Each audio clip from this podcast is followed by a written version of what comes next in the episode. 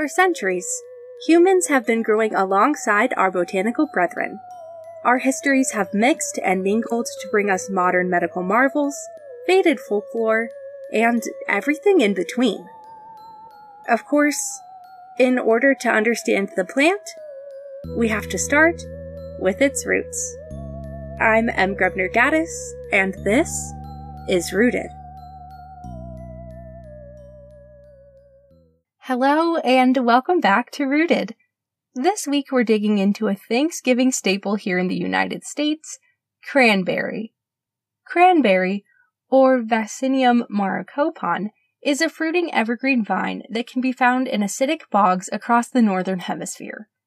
It's known for its short stature, spindly, woody vines, and extremely distinct pink flowers with reflexed petals, meaning they're bent outward from the center giving them almost crane like head appearances, which is partially why colonizers called them cranberries.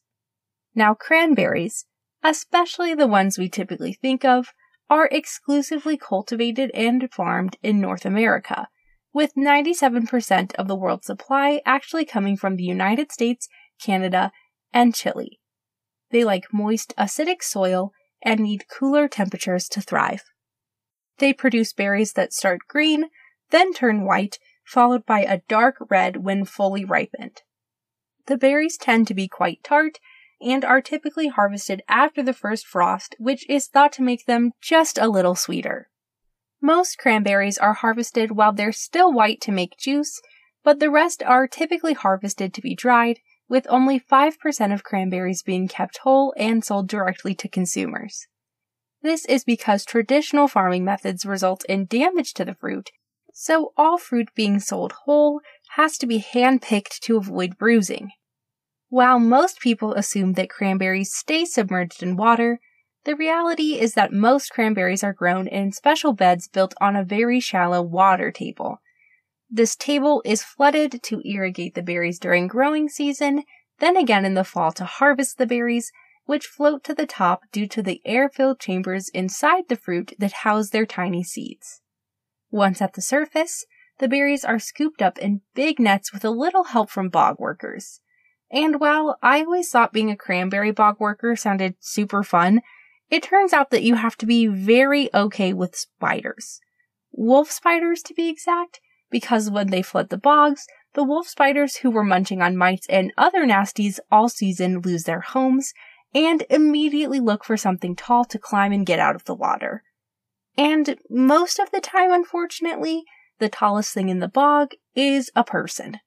Scary stuff. And if you thought wolf spiders would be the scariest beast we talk about today, I have some kind of bad news, as today's folklore has some pretty harrowing hairy beasts. According to the Lenape people who lived in what is now Delaware through New Jersey, cranberries are a symbol of peace with a rather violent and complicated past. According to their legend, before there were humans, there were giant mastodons, huge, woolly mammoth like creatures who considered themselves to be the king of beasts and really walked the earth like they owned the place, much to the chagrin of all other animals. Sick of them all not seeing their greatness, the Mastodons decided to band together to demand the respect they felt they deserved.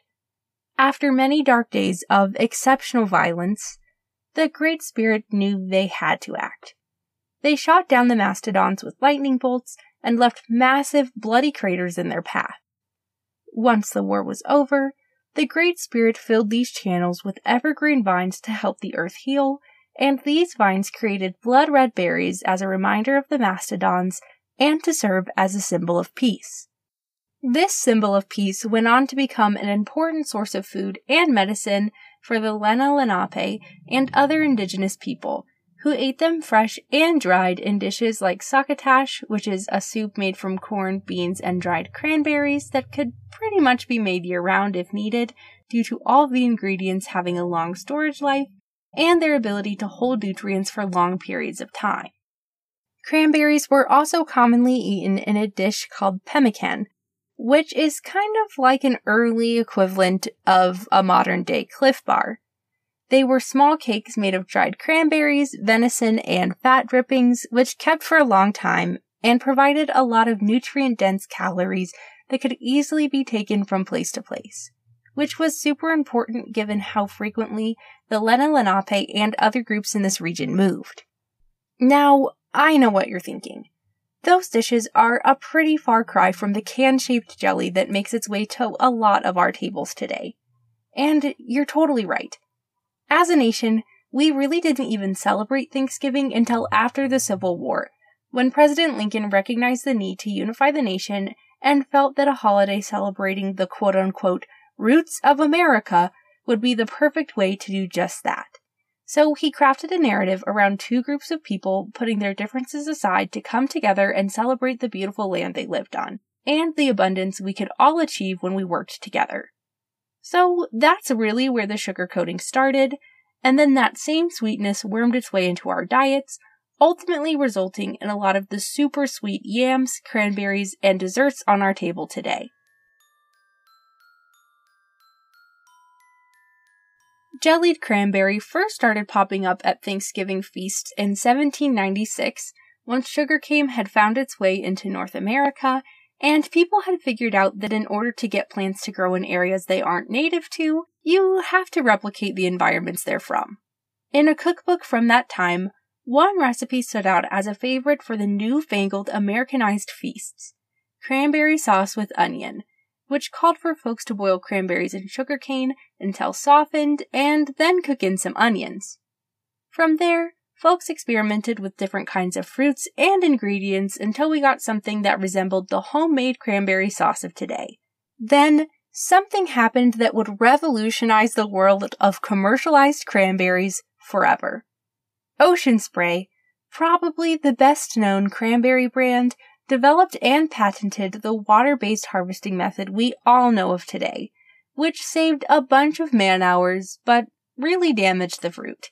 So they decided to mass market a pre made canned sauce to save folks some time and cover up for their unsightly cranberries. Now, if you tend to think of cranberries as more of a UTI miracle cure and less of a fancy feast food, you definitely aren't alone. Cranberries have long been touted as a powerful antimicrobial and wound healing plant, used as a poultice, and even as a cure for blood poisoning or to treat hepatitis when drunk as a tea or applied topically.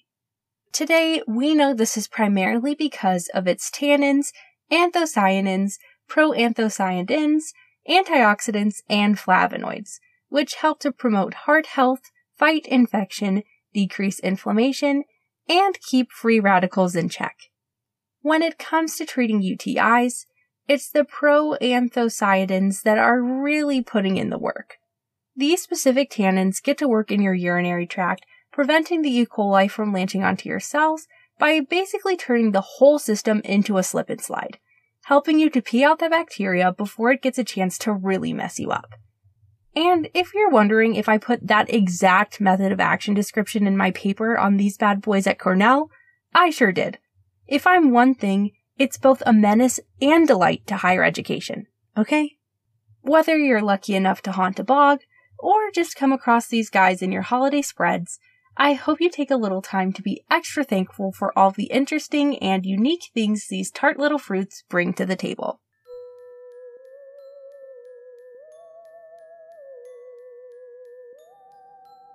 If you like the show, please consider subscribing and leaving us a review on Spotify, Apple Podcasts, or anywhere else you listen. You can follow us on Facebook and Instagram at rooted.pod. We're on YouTube at rooted.podcast, and you can check out our website, rootedpod.com, for transcripts, updates, and so much more. Special thanks to Eric Cluxon for writing and performing our theme music, and of course, a special thank you to all of you for being here. Until next time, be kind to yourselves, be kind to the earth, and just like a plant, drink your water.